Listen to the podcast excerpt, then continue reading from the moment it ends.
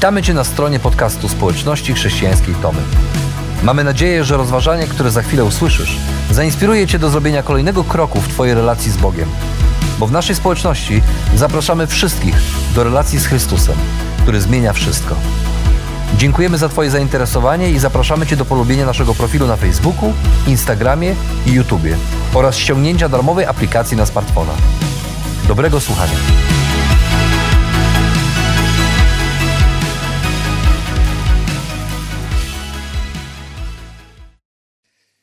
Pewien znany sportowiec, lekkoatleta już w nieco podeszłym wieku, został zaproszony na bankiet dla młodych sportowców. Miał tam wygłosić przemowę, żeby zachęcić ich, żeby powiedzieć coś też ze swojego życia. Po zakończonym przemówieniu publiczność zgotowała mu owację na stojąco, a jego imię skandowano przez kilkanaście minut. Kiedy tak stał tam na środku, przypomniał sobie te stare dobre czasy, kiedy wygrywał w biegu na 100 metrów, kiedy jego imię, nazwisko pojawiało się na wielkich tablicach z wynikami, rekordami. I na zakończenie tego spotkania podzielił się z kilkoma osobami takim pomysłem, planami na swoją przyszłość. Chciał jeździć po domach opieki społecznej i w tych domach opowiadać starszym ludziom, zachęcać ich do takiego aktywnego życia. Wybrał domy opieki społecznej, ponieważ był już starszym człowiekiem i zakładał, że prawdopodobnie w szkołach czy przedszkolach młodzi ludzie nie będą specjalnie mieli pojęcia, kim on jest, więc wolał pojechać tam, gdzie miał nadzieję na to, że ktoś go rozpozna. Kiedy tydzień później przyjechał do pierwszego domu opieki, nikt na niego nie czekał. Wszedł do budynku, rozejrzał się, budynek był pusty, wydawał się być pusty, a na korytarzu siedziała na wózku inwalidzkim tylko jedna starsza kobieta. Podszedł do niej, powiedział dzień dobry i zapytał grzecznie, czy pani wie, kim ja jestem. A na to ta starsza kobieta, siedząc na wózku inwalidzkim, zmierzyła go swoimi wyblakłymi, niebieskimi oczami. Uśmiechnęła się i cichym głosem powiedziała, niestety nie, ale jak pan pójdzie do recepcji, to panu powiedzą. Każdy z nas lubi być docenionym i uznanym. Powstaje jednak pytanie, o czyje uznanie zabiegać i w jaki sposób, żeby przypadkiem się nie ośmieszyć. Czasami bowiem nasze pragnienie bycia uznanym i zauważonym przez innych może okazać się zgubne, a nawet może obrócić się przeciwko nam, tak jak na przykład w pracy, kiedy chcemy bardzo wykazać się inicjatywą i decydujemy się na to, że podejmiemy się pewnego trudnego zadania, po cichu licząc na to, że kiedy będziemy wykonywać to trudne zadanie, no to inni spojrzą przychylnie i szef doceni, a może jeszcze na koniec da jakąś podwyżkę, jakąś premię i tak wykonujemy to zadanie, dni, tygodnie, miesiące mijają, pracy jest coraz więcej, a tutaj ani zachęty, ani docenienia, ani podwyżki. I okazuje się, że tak naprawdę padliśmy ofiarą naszego własnego wyobrażenia tego, w jaki sposób ludzie powinni reagować na nas i w jaki sposób powinni nas doceniać, że to jest nasze prawo, właściwie że jesteśmy do tego, że powinniśmy być przez tych ludzi w jakiś sposób docenieni.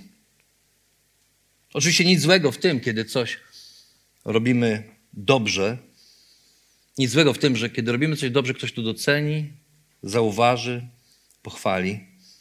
Gorzej, kiedy to, co robimy po to, aby ktoś nas docenił, zauważył i pochwalił.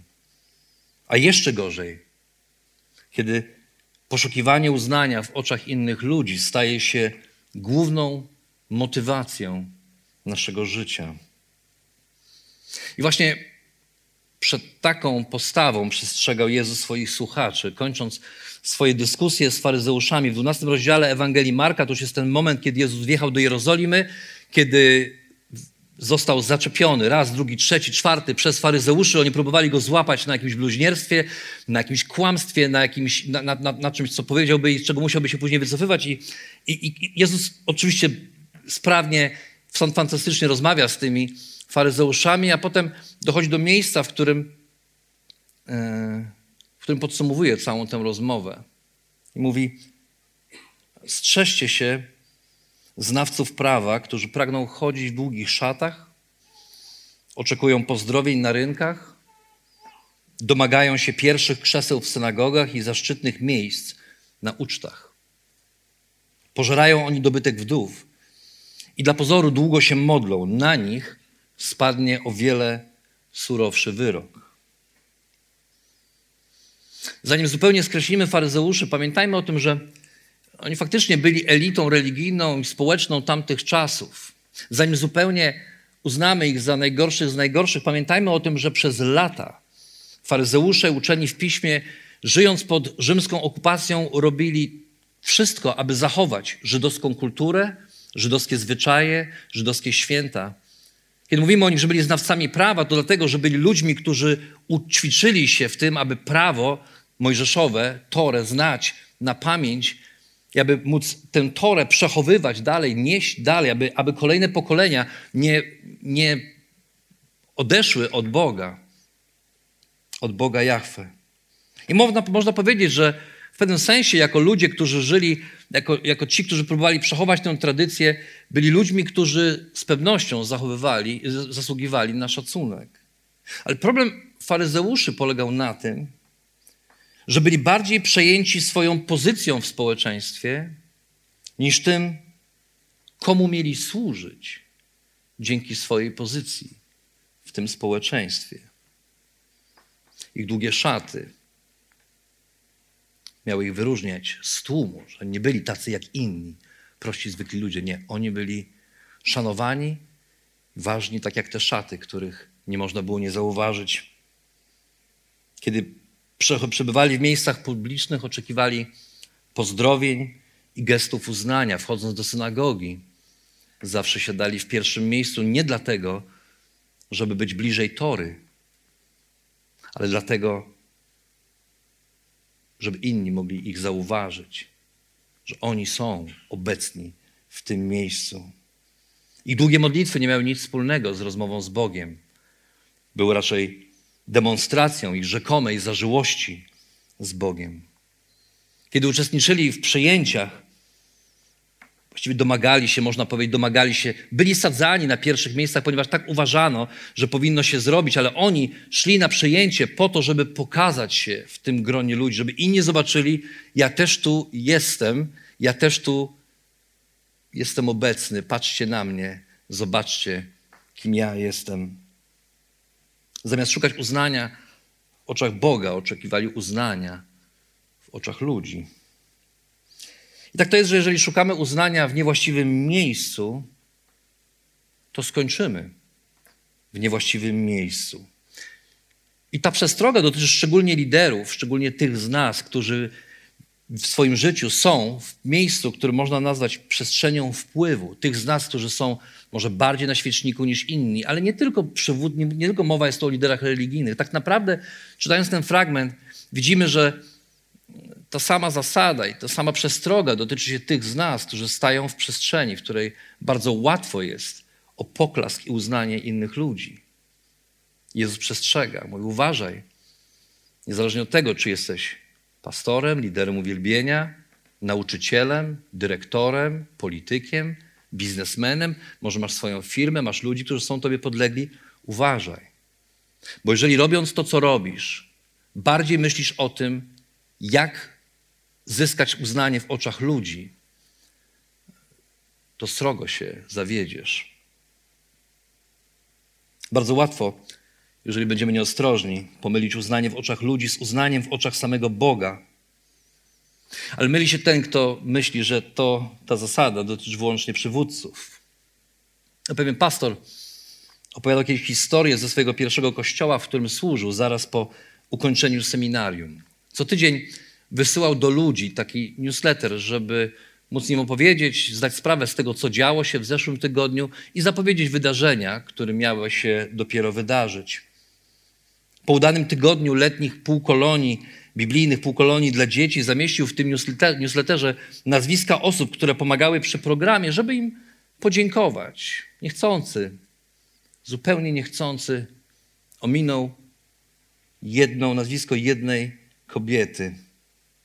Ona w tym samym programie pomagała przy napojach, ale była tak samo ważna jak każda inna osoba w tym programie, ponieważ dzięki niej ten program mógł się dalej toczyć, odbyć. Zdziwilibyście się, co może zrobić człowiek, który zda sobie sprawę z tego, że jego nazwisko nie zostało wymienione w newsletterze do lokalnego kościoła z podziękowaniami. Ta kobieta była tak oburzona, że napisała do pastora list pełen żalu i nigdy więcej, już nigdy więcej nie pojawiła się na nabożeństwie. Niestety niektórzy ludzie chcą po prostu być nagrodzeni również za swoje religijne działania. Jeżeli nie zostaną publicznie uznani, to odchodzą. Mówią sobie, jeżeli jak nie, to nie.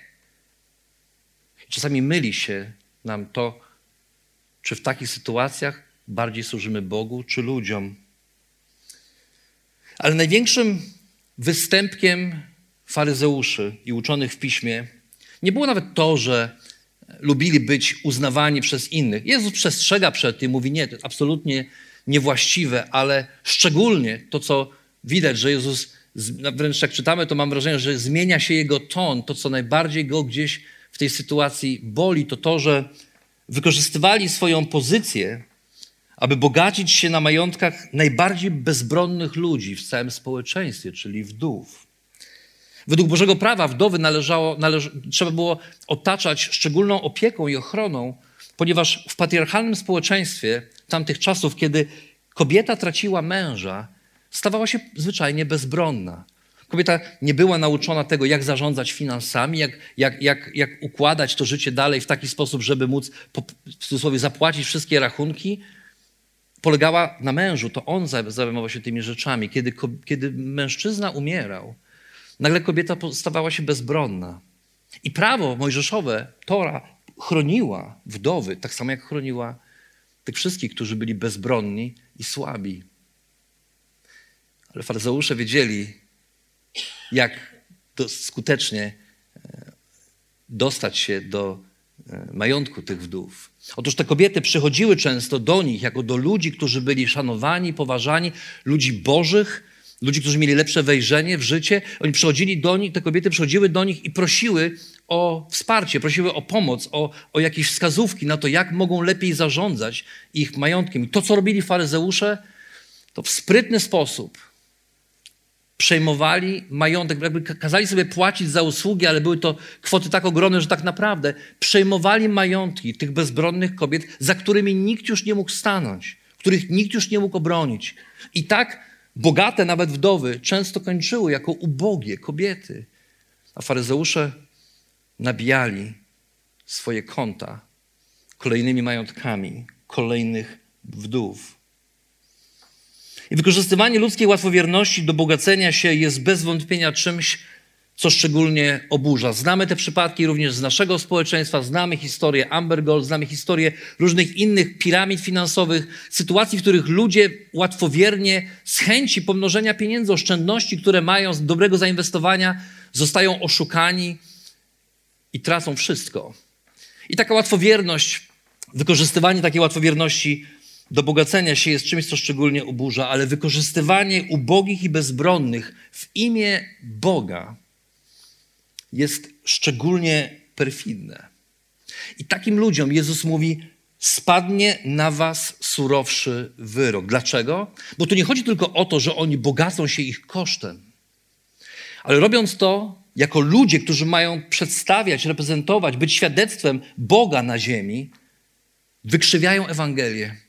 I wykrzywiają obraz samego Boga, zniekształcają obraz Boga w życiu ludzi. I to Boga, który w tak szczególny sposób i w Starym, i w Nowym Testamencie pochyla się nad tymi, którzy nic nie mają. Pochyla się nad bezbronnymi, nad ubogimi, nad chorymi, nad słabymi. Dlatego Ewangelia sukcesu, tak zwana prosperity gospel, jest taką obrzydliwością dla Boga. I nie boję się tego powiedzieć. Niektórzy z was być może czytali różnych autorów, być może weszliście w kontakt z jakimiś ludźmi, którzy żyją i wierzą w ten sposób. To jest ten nurt w chrześcijaństwie, który opiera się na przekonaniu, że Bóg chce, abyś był szczęśliwy, zawsze. Abyś zawsze był szczęśliwy, zdrowy i bogaty. I jeżeli tylko odpowiednio przyjdziesz do Boga, a jeszcze najlepiej, jeżeli odpowiednio zapłacisz odpowiednim ludziom na odpowiednich spotkaniach albo przez odpowiednie kanały informacyjne, to Bóg wyleje na ciebie całą falę Bożego błogosławieństwa. Prawda jest taka, że ta teologia, ona zaczęła się w Ameryce, cały czas jest tam popularna, ale najbardziej popularna, największą popularność zyskuje w krajach ubogich, w krajach tak zwanego trzeciego świata. Ponieważ ludzie tam, widząc bogatego pastora, który zajeżdża złotym Bentleyem albo przelatuje swoim własnym odrzutowcem i śpi w najdroższych hotelach, jest uosobieniem Boga i Jego łaski dla ludzi. Patrzą na to i mówią, ja też chcę tak mieć. Całe życie nic nie miałem. Jeżeli on tak ma, to ja też chcę tak mieć. Powiedz mi, co mogę zrobić. John Piper powiedział, że to jest trochę tak, jak gdyby ktoś widział, jakby ludzie widzą, że ktoś ma krowę i mówią, jeżeli ty masz krowę, jesteś człowiekiem i mówisz, że Bóg dał ci tę krowę, to ja też chcę mieć tą krowę, więc zrobię wszystko, żeby tę krowę zdobyć. Co mam zrobić? Oczywiście zapłacić. Najlepiej dużo zapłacić, bo im więcej oddasz, tym więcej dostaniesz. Jeżeli nie dasz Bogu tego, co masz, najlepiej na moje konto, on nie będzie ci błogosławił, głoszą teleewangeliści z podznaku Benny Hinna, Polly White czy Kennetha Coplanda. I cała ta teologia została doskonale opisana, pokazana w niesamowitym dokumencie American Gospel, który bezlitośnie demaskuje fenomen tak zwanego ruchu wiary. I problemem tego ruchu, tak samo jak problemem faryzeuszy w tamtym czasie, było to, że oni zniekształcali Ewangelię. To już nie chodziło o prywatne bogacenie się, ale w tym, co robili, zniekształcali Ewangelię i tym samym zniekształcali obraz Boga w życiu innych ludzi. Dlatego też w naszej społeczności często i dosyć bardzo stanowczo, też czasem w rozmowach indywidualnych przestrzegamy i mówimy nie. Nie ma miejsca na taką teologię. Nie wierzymy w to, że Bóg chce, abyś zawsze był zdrowy, szczęśliwy i miał wiele dużo pieniędzy. Bo to nie jest prawda. A kiedy w imię Boga szukamy poklasku w oczach ludzi i wykorzystujemy tych, którzy nie mają wiele, możemy spodziewać się surowej kary z jego strony. No dobrze, powiemy, ale skoro tak religijni ludzie jak znawcy prawa i faryzeusze nie mają co liczyć na Bożą przychylność, jeżeli oni czytając i znając Boże Słowo żyją tak, jak żyją i nie mają co liczyć na Bożą przychylność. Więcej, to na co mogą liczyć, to na jeszcze bardziej surową karę za to, jak się zachowują i jak zniekształcają obraz Boga i zniekształcają Ewangelię Jezusa Chrystusa w społeczeństwie, to kto może liczyć na Jego uznanie? Jeżeli tak pobożni ludzie nie, to kto? Jezus kieruje swoje kroki do świątyni i siada naprzeciw jednej z 13 świątynnych skarbon umieszczonych w przeciągu dla kobiet w kształcie trąby. Tych 13 skarbon jest tam po to, żeby ludzie wchodząc do świątyni mogli złożyć ofiarę. Obserwuję ludzi, którzy wrzucają pieniądze. Wielu bogatych, którzy wchodzą, rzucają wiele, po czym poznać, że są bogaci, nie tylko po tym, jak są ubrani, ale po dźwięku monet, po tym dźwięku brzęczących monet, których wręcz strumień czasami płynie z rąk. Długo, głośno, żeby inni mogli usłyszeć, że wrzuciłem wiele. Ale nagle w tłumie pojawia się uboga wdowa. Być może jest uboga, ponieważ właśnie nie tak dawno poprosiła o pomoc w zarządzaniu swoim majątkiem jednego z faryzeuszy, o których Jezus mówił wcześniej. I straciła wszystko, co miała. Nie ma nic. Jest uboga. A być może zawsze była uboga, być może wychowała się w ubogiej rodzinie i po prostu jest ubogą kobietą. Tego nie wiemy. Ale wiemy, Dlaczego? Wiemy, po czym możemy poznać, że była uboga, bo kiedy wrzuca swoje monety do skarbony, dźwięku tych monet praktycznie nie słychać. Bo to nie są brzęczące monety, to zwykłe miedziaki. A dokładnie ewangelista Marek odnotowuje, że to były zaledwie 2 leptony, 2 grosze, powiedzielibyśmy dzisiaj, w tamtym czasie odpowiednik 15 minut pracy. 15 minut dniówki ta kobieta bierze i wrzuca. Nie ma żadnego dźwięku, bo kiedy miedziaki wpadają do skarbony, praktycznie nie słychać tego dźwięku, tak jak duże monety. Ale Jezus przywołuje swoich uczniów natychmiast i mówi im: popatrzcie, zapewniam was, ta uboga wdowa wrzuciła więcej niż oni wszyscy, bo oni wrzucali z tego, co im zbywało, ona zaś sama w niedostatku, sama uboga, wrzuciła wszystko, co miała na swoje utrzymanie. I w pewnym sensie, czytając te słowa, słuchając tych słów Jezusa, możemy czuć się odrobinę urażeni. Bo tak jakby Jezus chciał powiedzieć, a może tak myślimy, jak to, czyżby ofiarność tych ludzi, którzy mają wiele, nic nie znaczyła? Czy to źle, że wrzucili wiele? Skoro mają wiele, rzucili wiele, no to chyba dobrze. Przecież gdyby wszyscy byli jak ta uboga wdowa, nie byłoby pieniędzy na utrzymanie świątyni, na kapłanów, na te wszystkie święta i wszystkie rzeczy, które trzeba było robić wokół świątyni. Więc jak to jest, Panie Jezu? Dlaczego zauważasz ją, a nie zauważasz tamtych? Wręcz w tym, co mówisz, wydaje się, trochę jest to obraźliwe dla nich. Czyżby Jezus w lekceważący sposób odnosił się do tych z nas, którzy mają wiele i mogą dać wiele? Myślę, że jeżeli uważnie wsłuchamy się w słowa Jezusa, zrozumiemy, że tu wcale nie o ilość chodzi. Że sednem tej historii nie jest ilość pieniędzy, które wrzuciła ta kobieta, czy wrzucili tamci ludzie, ale chodzi o nastawienie serca. Ci, którzy mieli wiele, Jezus mówi, wrzucali z tego, co im zbywało. To znaczy oddawali Bogu resztę tego, co im zostało po zapłaceniu rachunków.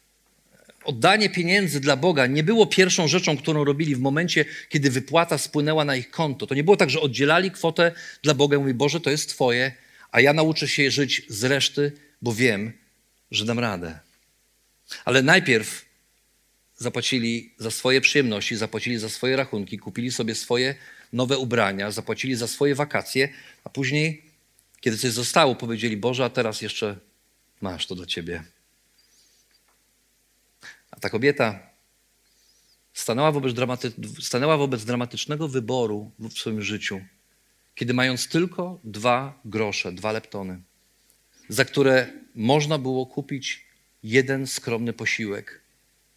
Myśląc o tym, czy kupić sobie posiłek, czy oddać to, co mam, Bogu, ona oddaje to Bogu. W dosłownym tłumaczeniu czytamy: rzuciła wszystko, co miała, całe swoje utrzymania. Dosłownie ten idiom, który tam jest użyty, oznacza: wrzuciła wszystko, co miała, całe swoje życie. Wrzuciła całe swoje życie. Jej całe życie zależało od tych 2 leptonów, 2 groszy. Mogła za nie kupić ten skromny posiłek, ale zamiast to postanowiła oddać to Bogu, całkowicie powierzając Mu swoje życie. I to właśnie to znajduje uznanie w oczach Jezusa. Faryzeusze brali wszystko, co mogli. Bogaci oddawali tyle, ile im zbywało. Ale uboga wdowa oddała wszystko, co miała. I tak, nie szukając poklasku ani uznania w oczach ludzi, oddając wszystko, zyskała uznanie w oczach samego Boga. A ostatecznie, koniec końców, tylko to uznanie się naprawdę liczy. Kiedy 12 lat temu remontowaliśmy Kino Mazowsza, aby przenieść do niego nasze nabożeństwo, dotarliśmy do takiego miejsca w trakcie naszego remontu, w którym zdaliśmy sobie sprawę z tego, że już nie mamy pieniędzy, żeby zapłacić za jeszcze kolejne rzeczy.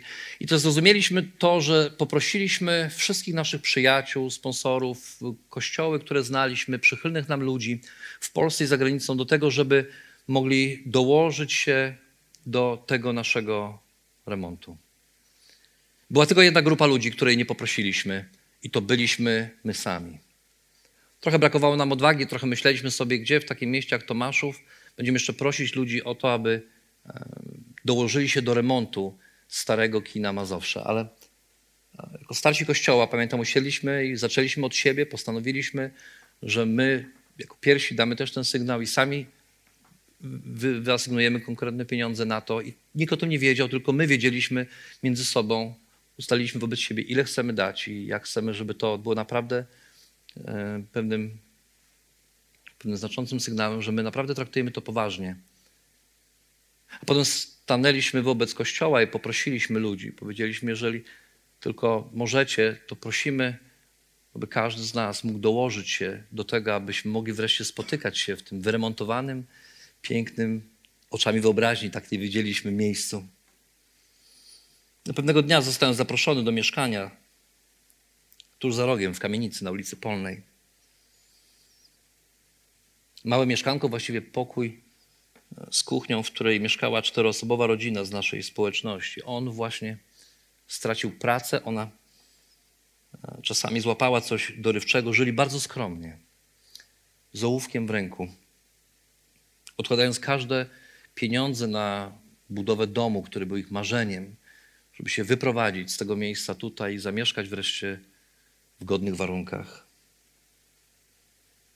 Usiedliśmy w pokoju.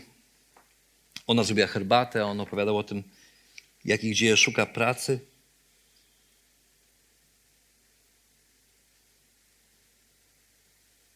W pewnym momencie podszedł do kredensu i z tego kredensu wyciągnął zwykłą, szarą kopertę. Powiedział do mnie, weź, to od naszej rodziny chcemy się dołożyć do remontu. Zupełnie mnie zatkało, nie wiedziałem, co powiedzieć. Wydawało mi się, że po prostu siedzimy, pogadamy, a już na pewno nie spodziewałem się tego, że wyjdę z czymś takim w rękach. Wiedziałem, że tej rodzinie, delikatnie mówiąc, się nie przelewa, ale podziękowałem. Posiedzieliśmy jeszcze trochę, potem zebrałem się do wyjścia, poszedłem do samochodu, a kiedy wsiadłem do samochodu i otworzyłem tę kopertę, zobaczyłem, jak leżały w niej równiutko ułożone 100-złotowe banknoty, a ich suma starczyłaby tej rodzinie na przeżycie kolejnego miesiąca. W swoim niedostatku dali wszystko, co mieli. Całe swoje życie. I prawda jest taka, że nikt z nas nie chciałby być tą ubogą wdową. Mieć tak mało, żeby ledwo starczało nam na kolejny posiłek. Nikt nikogo nie zachęca do przymusowego ubóstwa. Nikt tutaj nikomu nie każe wyzbywać się samochodów, domów, sprzedawać wszystkiego i rozdawać innym. Pewnie i ta wdowa, gdyby mogła, chciałaby mieć więcej niż miała, ale sedno tej historii polega na tym, że mając niewiele, oddała wszystko, całkowicie zawierzając swoje życie Bogu. Wierząc w to, że nawet kiedy odda te 2 grosze, ostatnie grosze, które miała, Bóg zatroszczy się o nią i nie pozwoli jej tak po prostu zejść z tego świata. I w świetle tej historii my też dzisiaj jesteśmy wezwani do tego, aby zamiast przeglądać się w oczach innych ludzi, przyjrzeć się samym sobie, zamiast porównywać się z innymi, przyjrzeć się samym sobie, zamiast oceniać innych i przyrównywać się do tego, kto co mógłby jeszcze dać z siebie. Ta historia wzywa nas do tego, żebyśmy przyjrzeli się przede wszystkim sobie, żebyśmy zobaczyli wszystko to, co mamy, niezależnie od tego, ile mamy i co mamy, faktycznie należy do Boga. Nie do ciebie, nie do mnie, ale do samego Boga. Dostałeś prawo zarządzania tą Bożą własnością na pewien bardzo określony okres czasu. I dostałeś prawo zarządzania. Jesteś zarządcą, nie właścicielem. I pytanie, przy którym my wszyscy stajemy, to jest pytanie, co z tym zrobimy. I tu nie chodzi tylko o pieniądze. To kwestia naszych majątności, tak, ale to też kwestia tego, kim jesteśmy. Naszych talentów, obdarowań, 2 rąk, które mamy do pracy, tego, że jesteśmy zdrowi. To kwestia tego, co zrobimy z miejscem wpływu, które Bóg nam daje, w których nas stawia, gdzie czasami niektórzy z nas mogą więcej niż inni. Co z tym zrobimy? Dla kogo to wykorzystamy? Czyje ego będziemy budować? Czyje imię będziemy swoim życiem pokazywać? Nasz czas, nasz wpływ, nasze możliwości, wszystko to, co mamy i kim jesteśmy, nie należy do nas. Jesteśmy jedynie zarządcami, nie właścicielami. I pewnego dnia każdy z nas stanie przed Bogiem i będzie musiał zdać sprawę z tego, co zrobiliśmy z tym wszystkim, co od Niego otrzymaliśmy. A Chrystus już powiedział, że komu wiele dano, od tego wiele więcej się oczekuje. Dlatego kiedy oddajemy Bogu wszystko, co mamy, nawet jeżeli jest to niewiele, możemy spodziewać się uznania w Jego oczach. Pewnego żołnierza amerykańskiego, który służył 24 lata w oddziałach marynarki wojennej, zapytano kiedyś, kim jest weteran. W Ameryce weteranami nie nazywa się tylko starszych osób, które kiedyś służyły w wojsku, ale nazywa się wszystkich ludzi, którzy zakończyli swoją służbę albo wrócili z misji gdzieś daleko, z dalekiego kraju. Więc zapytano tego człowieka, kim jest weteran? Weteran powiedział, to ktoś, kto w pewnym momencie swojego życia wypisał czek in blanco dla Stanów Zjednoczonych Ameryki na kwotę zawierającą również cenę własnego życia. Pamiętając o tych, powiedział, którzy byli przed nami i tych, którzy przyjdą po nas, zawsze będziemy gotowi wypisać ten czek za wolność innych ludzi. I my dzisiaj również stajemy wobec wyzwania, co zrobimy z czekiem naszego życia. Dla kogo go wypiszemy? Dla ludzi, o których uznanie będziemy zabiegać? Dla samych siebie, żeby mieć więcej i bardziej? Czy może dla Boga, który oddał za nas samego siebie, abyśmy my mogli żyć dla Niego, stając się błogosławieństwem dla innych? Każdy z nas stoi przed takim wyborem i nikt za ciebie nie może tego wyboru dokonać. Ale Jezus uczy nas w tej całej historii, żeby zamiast szukać poklasku u ludzi, szukać poklasku u ludzi, szukał uznania w oczach Boga. Oddając Mu wszystko, co masz i kim jesteś, bo On oddał za ciebie wszystko.